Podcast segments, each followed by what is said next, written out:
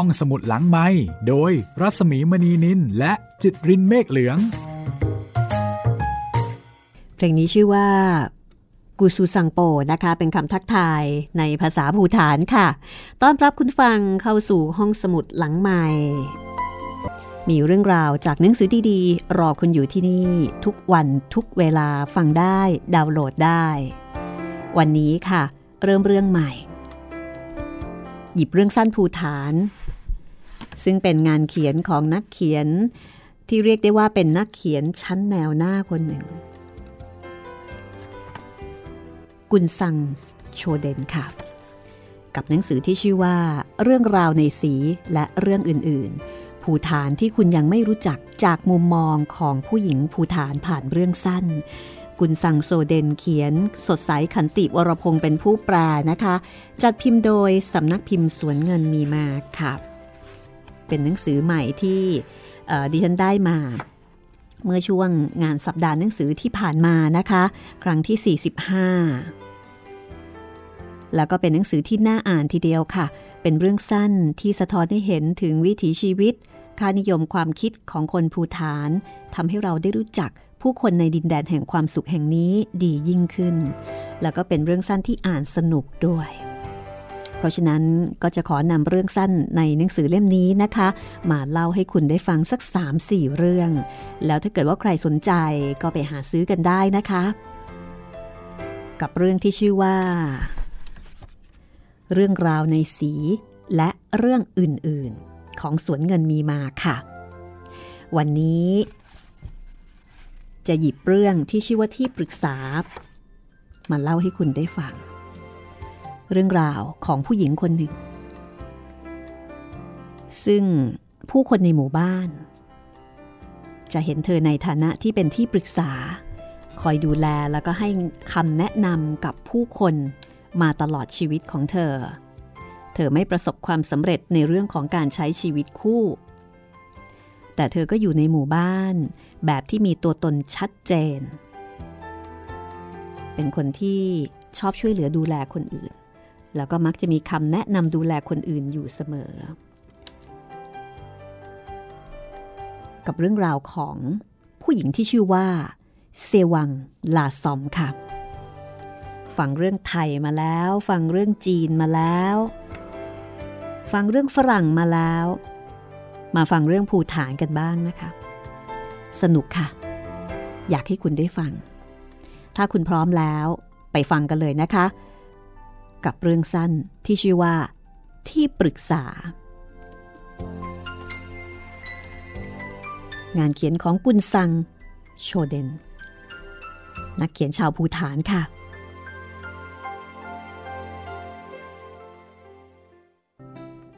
เซวังลาซอมเล่าให้ทุกๆคนที่เธอได้พบฟังว่า สามี จับเธอ แล้วก็เหวี่ยงเธอหมุนหมุนหมุนหมุนราวกับเฮลิคอปเตอร์ เธอบอกว่า สามีฉวยเธอเข้าไปชิดอก เหวี่ยงเธอไปรอบๆ แล้วก็ทุ่มลงพื้น เหตุเกิดเพราะว่า คืนนั้น เธอตามสามีไปที่บ้านชู้รักของเขา เธอบอกว่าแค่อยากจะตามไปดู อยากจะตามไปดูว่า ผู้หญิงที่ชื่อว่ากัมมะ ชู้รักของสามีมีอะไรพิเศษนักหนา เขาบอกให้เธอกลับบ้าน แต่เธอไม่ยอมกลับยังคงเดินตามไป จนกระทั่งเขาหันมาเห็น แล้วก็จับร่างของเธอเวียงไปรอบๆ เพื่อนบ้านก็ถามว่า แล้วเซวังลาซอมทำยังไง ฉันจะทำอะไรได้ มันเวียงจนหัวหมุนไปหมด ฉันได้แต่นอนบนพื้น ยกมือกุมหัวอยู่นาน แทบจะเดินกลับบ้านไม่ไหว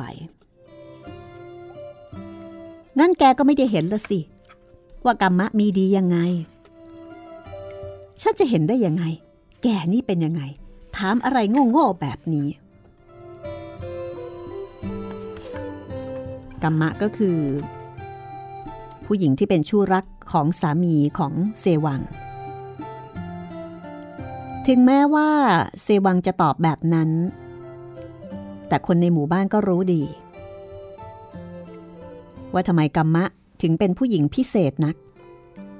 ทำไมสามีของเซวังลาซอมจึงปรารถนาผู้หญิงคนนี้ ถ้าลองเปรียบเทียบกันกำว่าอายุแค่ 17 ผิวขาว เส้นผมดำสลวย เธอเป็นคนสวย อกกลมกลึงของเธอ นูนเน้นคีร่าที่สวมใส่ คีร่าก็คือชุดประจำชาติของภูฐาน ในขณะที่เมื่อเปรียบเทียบกับเซวังลาซอม เธอเป็นคนแก่สูงโย่ง ผอมแห้ง ไร้สง่าราศี ไร้สวดทรงองค์เอว อกแฟบไม่อาจจะดันเสื้อผ้าขึ้นมาให้ดูดีได้เลย สะโพกรีบไร้เสน่ห์ที่จะดึงดูดชาย เธอเหมือนไม้แขวนเสื้อ เหมือนกับเสาธงในวันที่ไร้ลม ไม่ใช่ลักษณะของหญิงสาวอายุ 25 ปี ใบหน้าของเซวังดูเยือกเย็น ในตาสีน้ำตาลอ่อนโยนฉายประกายยินดีและตื่นเต้นอยู่เสมอ เธอชอบพูดคุย มือเท้าของเธอใหญ่เก้งก้างอย่างไม่สมส่วน เธอมักจะยกไม้ยกมือแสดงท่าประกอบในยามพูดคุย เธอไม่สวมรองเท้า จึงเห็นเท้าใหญ่โตเด่นอยู่ใต้ขีร่าที่เธอนุ่งสูงเหนือข้อเท้า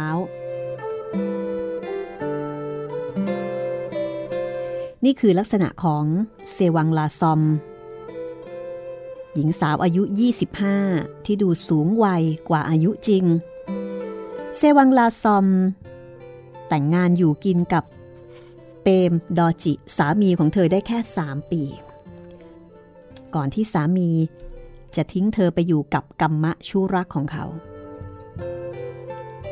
ถามว่าทำไมเปมดอจิ ถึงเลือกเซวังลาซอม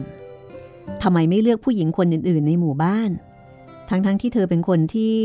ไม่มีสเสน่ห์ไม่เซ็กซี่ แล้วก็ไม่สวยเลย สาเหตุก็ไม่ใช่เรื่องเร้นลับอะไรมากมาย เป็นเพราะป้าของเขาทั้งสองคน ซึ่งเป็นที่เคารพนับถือของครอบครัวทั้งสองฝ่าย ได้สาธยายข้อดีของการแต่งงานระหว่างลูกพี่ลูกน้อง การแต่งงานแบบนี้จะช่วยรักษาทรัพย์สมบัติของปู่ย่าตายายเอาไว้ได้ เพราะว่าทั้งคู่เป็นลูกพี่ลูกน้องกัน เปมดอจิเป็นคนขาว ผิวขาวเผือดคล้ายคนป่วย แต่ผู้หญิงในหมู่บ้านที่มีผิวกร้านแดดหน้ากร้านลม กลับชอบคนขาว เปมดอจิ มีเส้นผมดำที่หยักศกทำให้เขาได้สมญาที่น่าเอ็นดูว่า ปูลูเปม หรือเปม ผมอยากศก เขาเป็นชายผิวขาว ที่มีเส้นผมดำหยักศก ในตาเล็กมีแววจริงจัง ปากหนาแดงด้วยเลือดฝาด เป็นที่ประทับใจเด็กสาวทุกคน เปมไม่ฟังคำตำหนิติเตียนของผู้ใหญ่ ไม่สนใจคำอ้อนวอนของเซวังลาซอม เขาไม่ยอมทิ้งกัมมะ เด็กสาววัย 17 ที่เป็นชู้รักของเขา และไม่นานต่อมากัมมะก็ตั้งครรภ์เซวังลาซอมจึงอยู่ตัวคนเดียวตลอดมา เธอมีประสบการณ์ของผู้หญิงที่แต่งงานมีสามีเพียงแค่สามปี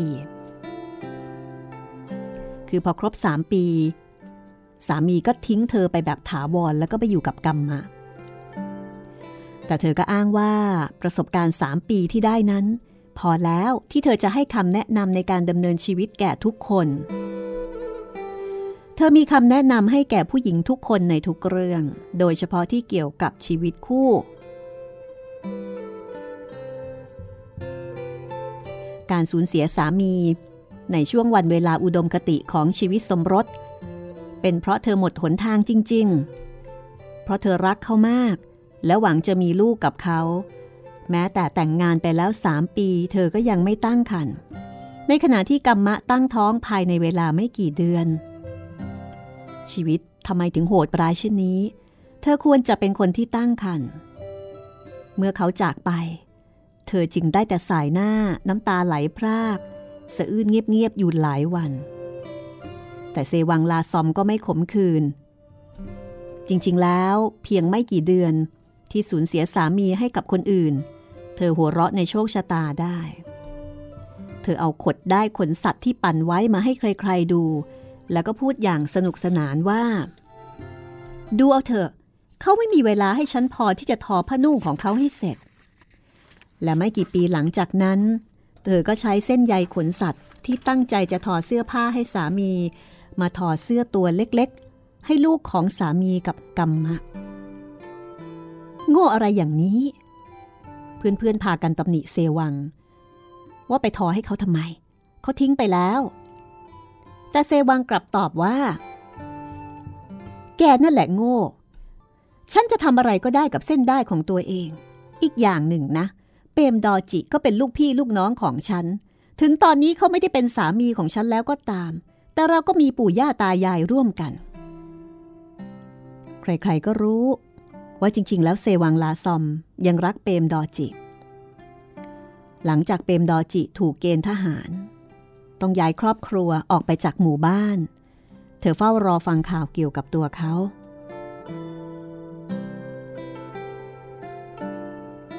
และเมื่อไม่มีสามี เธอจึงยังอยู่ที่บ้านกับพ่อแม่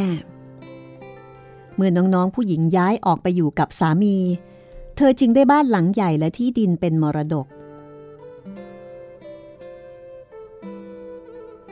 ในฐานะลูกสาวคนโต เซวังบอกว่า เธอทำนาเสียภาษีไม่ไหว เธอจะยกสิทธิ์มรดกให้กับน้องๆ เธอขอแค่บ้านหลังเล็กสองห้องนอน แค่นั้น เธอไม่อยากได้บ้านหลังใหญ่ น้องๆ ยินดีรับข้อเสนอ เซวังลาซอมย้ายเข้าไปอยู่ในบ้านหลังเล็กกลางหมู่บ้าน เธอมีความคิดอิสระแล้วก็ใช้ชีวิตอย่างอิสระ เธอเคยประกาศเสียงดังว่า ไม่มีภาระลูกผัว ฉันก็จะอยู่ได้ตามใจ แต่พร้อมๆกับการประกาศอิสรภาพนั้น คล้ายกับว่าเธอได้เข้ามาแบกรับภาระที่จะต้องดูแลคนทั้งหมู่บ้าน คล้ายว่าชีวิตของเธอย้ายจากการดูแลสามีมาดูแลทุกคนในหมู่บ้านแทน แต่เซวังก็ไม่เคยลืมปูลูเปมเลย อดีตสามีกลายมาเป็นมาตรฐานวัดหน้าตาและพฤติกรรมของทุกคน เธอมักจะพูดทำนองว่า ปูลูเปมจะพูดอย่างนี้ หรือ คนนั้นน่ะเหรอ ที่สูงเท่ากับปูลูเปม หรือปูลูเปมจะไม่ทำแบบนี้ เธอเป็นคนแรกที่รู้เรื่องที่เกิดขึ้น แล้วก็พูดเป็นคนสุดท้ายในทุกเรื่อง บ้านหลังน้อยของเธออยู่สูง บนลาดเนิน เหนือบ้านอื่นๆ จากจุดที่ได้เปรียบนี้ เธอจึงเห็นทุกสิ่งที่เกิดขึ้นในหมู่บ้าน ขณะนั่งปั่นได้อยู่ที่หน้าต่าง เธอเห็นว่าใครไปเยี่ยมใคร เห็นว่าสวนไหนมีพริกดีที่สุด แม้สิ่งที่ไม่เห็น เธอก็ยังรู้ เธอถือเป็นหน้าที่ที่ต้องไปสืบหาเรื่องราว เธอเดินเข้าไปในทุกบ้านได้ตลอดเวลา โผล่หน้าที่ประตู ประกาศการมาเยือน อาจจะถามว่า กินข้าวเย็นกันแล้วเหรอ กินกันเร็วนะ หรือเธออาจจะแค่พูดว่า ฉันแค่แวะมาดูว่าพวกแกเป็นยังไงกันบ้าง และก่อนจะทันรู้ตัว ใครๆก็เรียกเธอว่า ป้าเซวังลาซอม และเมื่ออายุมากขึ้น ประสบการณ์มากขึ้น เธอก็ได้เลื่อนวัยวุฒิเป็นยายเซวังลาซอม ไม่ว่าใครขอร้องหรือไม่ขอร้อง เธอก็พร้อมอยู่ตรงนั้นตลอดเวลา บอกผู้คนให้พูดหรือทำนี่นั่น เมื่อชาวบ้านอยู่ในสถานการณ์ที่ตัดสินใจไม่ได้ พวกเขาจะโล่งใจทันทีเมื่อพูดว่า ขอไปคุยกับยายเซวังลาซอมก่อนละกัน ในขณะที่ชาวบ้านเอง เมื่อเซวังลาซอมไปยืนอยู่ที่ประตูบ้าน พวกเขาก็จะพากันเชื้อเชิญให้เธอเข้ามา ยายเซวังลาซอม เชิญเชิญเชิญเข้ามาเลย เธอชอบนั่งใกล้เตาไฟ เพราะเธอขี้หนาว ฉันมีแต่หนังหุ้มกระดูก ไม่มีไขมันให้ความอุ่น ฉันก็ต้องเอาไออุ่นจากไฟ เธอพูดแบบนี้ แล้วก็ขยับไปนั่งในที่อุ่นใกล้เตาไฟ คนที่นั่งอยู่ก่อนก็เต็มใจขยับให้เธอ เธอกินอาหารไม่มาก แต่ชอบดื่มชา ชาอะไรก็ได้ โดยเฉพาะชาที่ใส่น้ำตาลกับนมมากๆ ฉันไม่กินอะไรหรอก ขอแค่น้ำชาถ้าแกมี เธอจะพูดแบบนี้ก่อนที่เจ้าบ้านจะทันชวนกินอาหาร เธอนั่งเฉยไม่ได้ เธอจะต้องช่วยทำโน่นทำนี่ในบ้าน เตรียมผักปั่นได้ หรือว่ายกอาหารมาบริการ มามาฉันตักให้เอง แล้วเธอก็ตักอาหารแจก บางทีเธออาจอยากทำกิจกรรมที่เธอขาดหายไปในบ้านก็เป็นได้ ผู้คนก็สันนิษฐานกันว่าอย่างนั้นเซวังลาซอม เธอจะคิดมาก เมื่อจะต้องตำหนิผู้หญิงที่คบผู้ชายไม่ดี แล้วก็เอาประสบการณ์ของตัวเองมาสั่งสอน แกยังเด็กเกินไปที่จะคิดแต่งงาน ตอนแต่งงานกับปูลูเปม ฉันอายุ 22 ปี เด็กคนนั้นดำไปหน่อย แกจำไม่ได้เหรอว่าปูลูเปมของฉันนี่ขาวยังไง คนนี้ไม่เหมาะกับแกหรอก นี่ แกน่ะดีเกินไปสำหรับผู้ชายในหมู่บ้านเราหรือไงทำไมต้องมองหาหนุ่มหมู่บ้านอื่น เลิกซะเถอะ แกได้ยินที่ฉันพูดแล้วนะ เธอมักจะให้คำแนะนำผู้หญิงเกี่ยวกับเรื่องของการเลือกคู่ ขณะเดียวกัน เธอก็มักจะให้คำแนะนำในการเลี้ยงเด็กแก่บรรดาแม่แม่ เดี๋ยวนี้แม่ทำร้ายเด็กๆ มากกว่าช่วยพวกเขาซะอีกนะ ตามใจกันจนเลยเถิด ฉันจะบอกให้ อีกหน่อยลูกๆจะสั่งแกแทนที่แกจะสั่งลูกๆได้ เด็กอย่างนี้ใช้ไม่ได้ แม้แต่คนเฒ่าคนแก่เซวังลาซอมก็ยังไปสอนสั่งทำไมเที่ยวเดินอย่างกับหมาจรจัด ถ้าฉันเป็นแก่นะ ฉันจะนั่งเงียบๆแล้วก็สวดมนต์ไป ผู้คนเรียกเธอว่าคนเจ้ากี้เจ้าการ บ้างก็ว่าเธอเป็นคนปากบ้อง แต่สุดท้ายใครๆ ก็ฟังคำพูดของเธอ ขอความเห็นจากเธอ ยิ่งอายุมากขึ้นยายเซวังลาซอมก็ยิ่งยืนหยัดในการให้ความเห็นมากขึ้น แม้กระทั่งบั้นปลายชีวิต เธอก็ยังไปเยี่ยมเยือนเพื่อนบ้าน ใช้ไม้เท้า เดินไป ไม้เท้าที่ช่วยบรรเทาอาการเจ็บไขข้อ ผู้คนจะเห็นเธอยืนที่หน้าบ้าน ทักทายคนโน้นคนนี้ที่เดินผ่านไป แทรกเข้าไปรับรู้เรื่องราวในชีวิตของพวกเขา พอมองเห็นภาพของยายเซวังลาซอมไหมคะ เดี๋ยวช่วงหน้า กลับมาฟังกันต่อว่า ชีวิตของผู้หญิงคนนี้ จะจบลงอย่างไร เซวังลาซอม ผู้หญิงธรรมดาธรรมดาคนหนึ่งซึ่งถูกสามีทิ้งไป หลังจากใช้ชีวิตอยู่กันได้แค่ 3 ปี ห้องสมุดหลังไม้โดยรัสมีมณีนินและจิตรินเมฆเหลือง คุณกำลังฟังเรื่องสั้นภูฐานนะคะ เรื่องที่ปรึกษา ซึ่งเป็นหนึ่งในเรื่องสั้นที่ชื่อว่า เรื่องราวในสีและเรื่องอื่นๆ งานเขียนของกุนซังโชเดน สดใสขันติวรพงษ์แปลสำนักพิมพ์สวนเงินมีมาจัดพิมพ์ค่ะนำเรื่องนี้มาเล่าให้คุณได้ฟังเพื่อที่เราจะได้เห็นภาพชีวิตของคนภูฐานได้ชัดเจนยิ่งขึ้น จากนักเขียนสตรีชั้นแนวหน้าของภูฐานคนนี้ค่ะ กับเรื่องราวของ เซวัง ลาซอม ซึ่งเป็นผู้หญิงที่มีความสุข กับการให้คำปรึกษาผู้คนในหมู่บ้าน เธอสามารถที่จะให้คำแนะนำได้แทบทุกเรื่อง ไม่ว่าสำหรับเรื่องการเลือกคู่ การเลี้ยงลูก แม้กระทั่งคนเฒ่าคนแก่ เธอก็สามารถที่จะให้คำแนะนำได้เสมอ ความสามารถอีกอย่างหนึ่งของอของเซวังลาซอม ก็คือความสามารถในการกลั่นเหล้าเหล้าที่ชื่อว่าอาร่า จริงๆ แล้วผู้หญิงทุกคนในหมู่บ้านสามารถจะทำเหล้ากลั่นอาร่าได้ดี แต่เซวังลาซอม มีคุณสมบัติที่ผู้หญิงทั้งหมู่บ้านไม่มี คือเธอกลั่นแอลกอฮอล์ได้ดีแต่ตัวเธอเอง กลับไม่ดื่ม ผู้คนจึงไว้วางใจเธอ คนอื่นๆ ดื่มเหล้าที่ตนกลั่นได้มากเกินไป เธอสามารถกลั่นอาร่าที่ซ่าลิ้น ที่เธอชิมแค่ด้วยการหยดเหล้าลงในฝ่ามือ เลียหยดเหล้าดาะปาก หลับตาสายหน้า ยืนยันความแรงของฤทธิ์เหล้าจึงเป็นธรรมดาอยู่เอง เมื่อมีงานชุมนุมในหมู่บ้าน เธอจึงกลายเป็นผู้จัดการเรื่องเครื่องดื่มไปอย่างอัตโนมัติ แอลกอฮอล์เป็นสิ่งสำคัญทั้งในการชุมนุมทางสังคม ศาสนา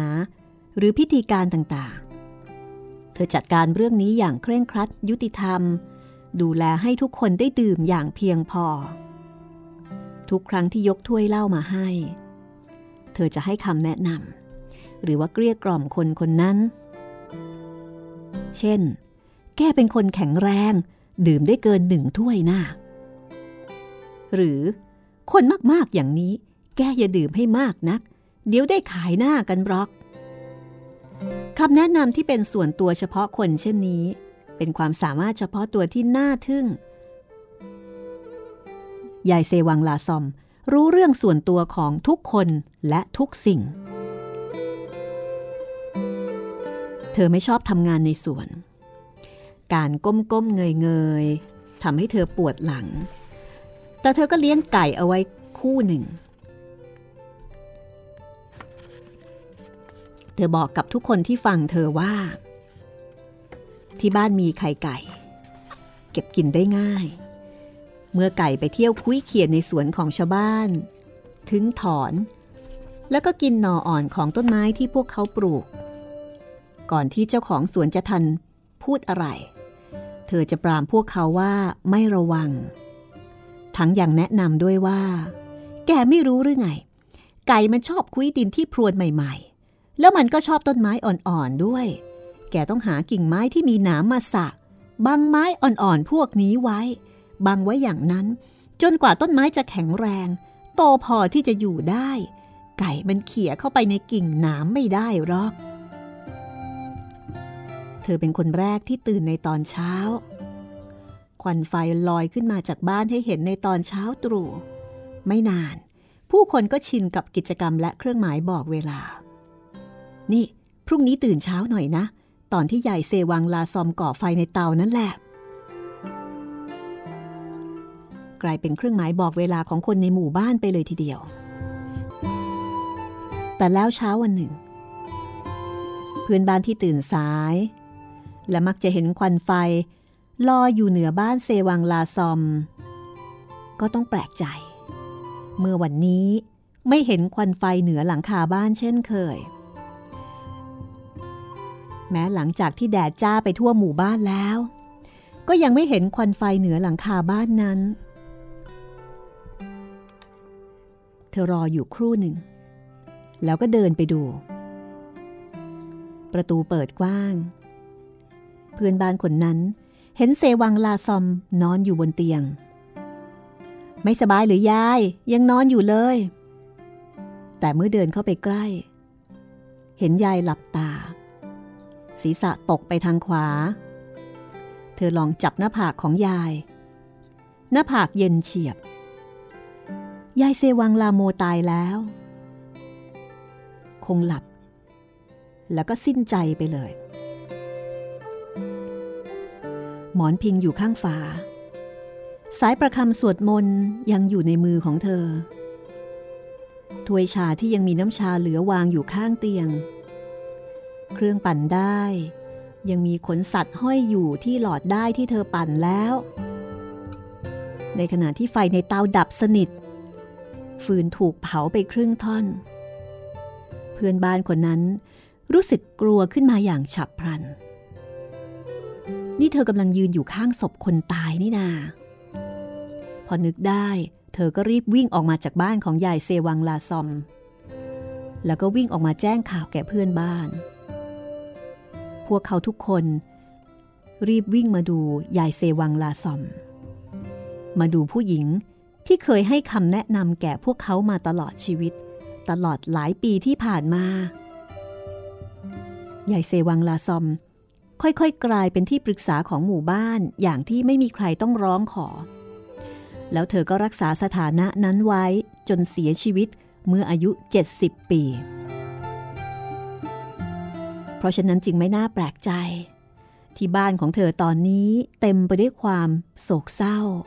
เต็มไปด้วยชาวบ้านที่เศร้าในวันที่เธอจากพวกเขาไป คำแนะนำที่ไม่ต้องร้องขอของเธอ เป็นประโยชน์กับชีวิตของทุกผู้คน ไม่ทางใดก็ทางหนึ่ง แล้วก็เป็นสิ่งที่ทุกคนจำได้ แต่ละคนมีความสัมพันธ์พิเศษ กับหญิงชราที่มีเนื้อตัวเหี่ยว ซึ่งบัดนี้นอนอยู่บนเตียง ราวกับว่าเธอกำลังหลับพักผ่อน และเมื่อหายตกใจกันแล้ว พวกเขาก็กล่าวอำลาเธอเงียบๆด้วยสีหน้าโศกเศร้า แต่เมื่อพวกเขากลับไปถึงหมู่บ้าน หลังจากเผาศพยายเซวังลาซอมแล้ว ชาวบ้านกลับรู้สึกว่ายายเซวังลาซอม ไม่เคยจากหมู่บ้านนี้ไปเลย พวกเขาไม่ได้พบกับความวังเวงว่างเปล่า อย่างที่มักจะเป็นเมื่อผู้คนตายจาก เพื่อนบ้านพูดกันว่า พวกเขาได้ยินเสียงเธอเคลื่อนไหวอยู่ในบ้าน บางคนก็บอกว่า ได้ยินเสียงเครื่องปั่นได้ บางคนก็ได้ยินเสียงบานหน้าต่างเปิดปิด ชาวบ้านบอกว่า พวกเขารู้สึกว่าเธออยู่ในบ้านของพวกเขา โดยเฉพาะตอนกลางคืนมืดมืด คล้ายกับว่ายายเซวังลาซอมโผล่มาที่ประตูบ้านแล้วก็พูดว่า ฉันมาดูว่าพวกแกเป็นยังไงบ้าง ผู้คนไม่กล้าเดินผ่านบ้านของเซวังลาซอม กลัวว่าจะได้ยินเสียงของเธอ พวกเขากลัวที่จะเดินคนเดียวตอนค่ำๆมืดๆเพราะรู้สึกว่ายายยังอยู่ในหมู่บ้าน วกเขารู้สึกจริง ๆ ว่า เธอยังอยู่ คล้ายกับว่า เธอสัมผัสพวกเขา และพวกเขาได้ยินเสียงลึกๆขึ้นจมูกของเธอ ราวกับว่า เธอไม่เคยจากหมู่บ้านนี้ไป เธออยู่ทั่วไปทุกที่ อยู่ที่หน้าต่าง มองลงมาในหมู่บ้าน ร่างสูงยืนอยู่ที่มุกหน้าบ้าน คอยทักทายผู้คน หรือยืนพิงรั้วสวนของชาวบ้าน ตรวจตราผักในสวนนั้นๆ แล้ววันหนึ่ง จู่ๆก็ปรากฏชายชราเดินทางมากับชายหนุ่ม ชายชราอายุประมาณ 80 ปี รูปร่างสูงดูอ่อนเปรี้ย แต่ก็ยังคงเดินได้เองอย่างช้าๆ สง่าผ่าเผยเเขามีเส้นผมขาว ราวเงินยวง ปรกอยู่รอบใบหน้าขาว หนังตาห้อยปรกในตาเล็กที่มีแววจริงจัง มุมปากแดง ยุบลงชิดแก้ม เขาคือ เปมดอจิ หรือว่าปูลูเปม อดีตสามีของยายเซวังลาซอมนั่นเอง ปูลูเปมได้เกลี้ยกล่อมลูกชายให้พาเขากลับมาที่หมู่บ้านบรรพบุรุษ ราะว่าเขาทุกข์ใจ เนื่องจากฝันร้ายอยู่ซ้ำๆเขาไม่สามารถจะบอกให้แน่ชัดว่า ความฝันนั้นเป็นอย่างไร แต่ทุกครั้งที่ฝัน เขาจะรู้สึกเหมือนถูกบังคับให้อยากกลับหมู่บ้าน เขากลับมาที่หมู่บ้านนี้ หลังจากจากไปห้าสิบปี เมื่อเขาถามถึงเซวังลาซอม ชาวบ้านตอบว่ายายเซวังลาซอมตายหลายเดือนมาแล้ว เมื่อเปมดอจิได้ยินอย่างนี้ ชายชราได้แต่พึมพำว่า อ๋อ ฉันเข้าใจแล้ว ผู้หญิงที่มุ่งมั่นไม่มีวันวางมือ แกนี่เองที่นำฉันกลับมา เปมดอจิหันไปมองบ้านที่ว่างเปล่า ค่อยๆเดินไต่เนินขึ้นไป ขึ้นบันไดอย่างระมัดระวัง นั่งที่มุกหน้าบ้าน หายใจลึก พูดอย่างกระเซ้าเย้าแย่ว่า ใหญ่เซวังลาซอมเอ้ย แกทำให้ตาแก่คนนี้ ต้องเดินทางไกลมาลาแก แกเรียกฉันทุกคืน ฉันจะพูดอะไรดี เอาละขอให้แกเดินทางดีๆ ขอให้แกพบทางของแก อย่ายึดมั่นเลยนะ เซวังลาซอม อย่าห่วงอะไรเลย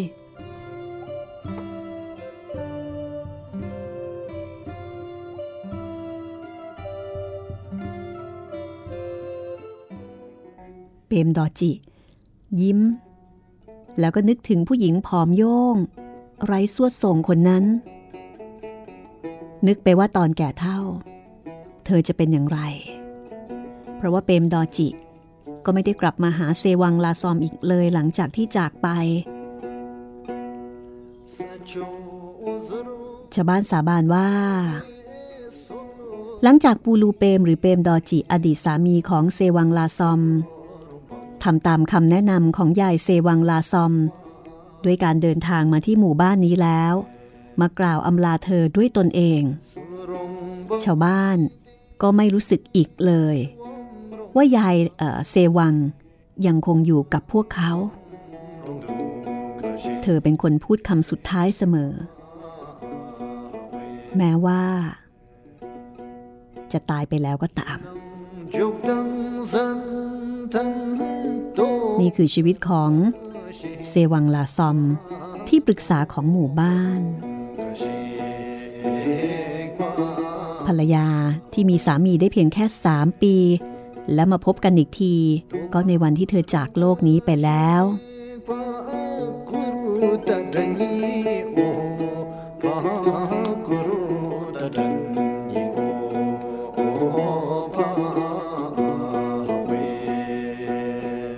จากเรื่องสั้นผลงานของกุนซัง โชเดน นักเขียนสตรีชั้นแนวหน้าของภูฐาน จากหนังสือที่ชื่อว่า เรื่องราวในสีและเรื่องอื่นๆ ภูฐานที่คุณยังไม่รู้จัก จากมุมมองของผู้หญิงภูฐาน จัดพิมพ์โดยสำนักพิมพ์สวนเงินมีมาค่ะ